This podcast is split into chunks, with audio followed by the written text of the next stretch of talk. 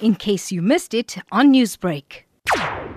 Reaction Unit South uh, received uh, multiple calls from shoppers this morning just before 9 a.m.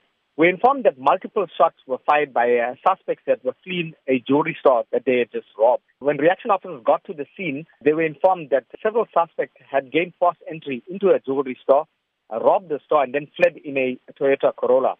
No injuries were reported. Prem, has the car been recovered? We were informed that the car has been recovered on the N2. We did not respond to that scene. Our members were standing off uh, at Gateway when the car was recovered. Prem, has there been an increase in business robberies during the lockdown? Yes, definitely. Uh, during lockdown, we have seen an escalation in uh, business robberies. More so that, uh, you know, the robberies that were like uh, held at supermarkets, business premises that carry cash, and other premises where there were large amounts of cash uh, taking place. What advice do you have to these businesses that have cash on the premises? At this stage, I would advise them to increase security, uh, be more discreet about uh, cash, handling of cash, about your cash in transit, probably change uh, times. Most of the uh, suspects that were arrested in these robberies were also employees, so you have to be a bit more discreet when handling cash in the presence of employees.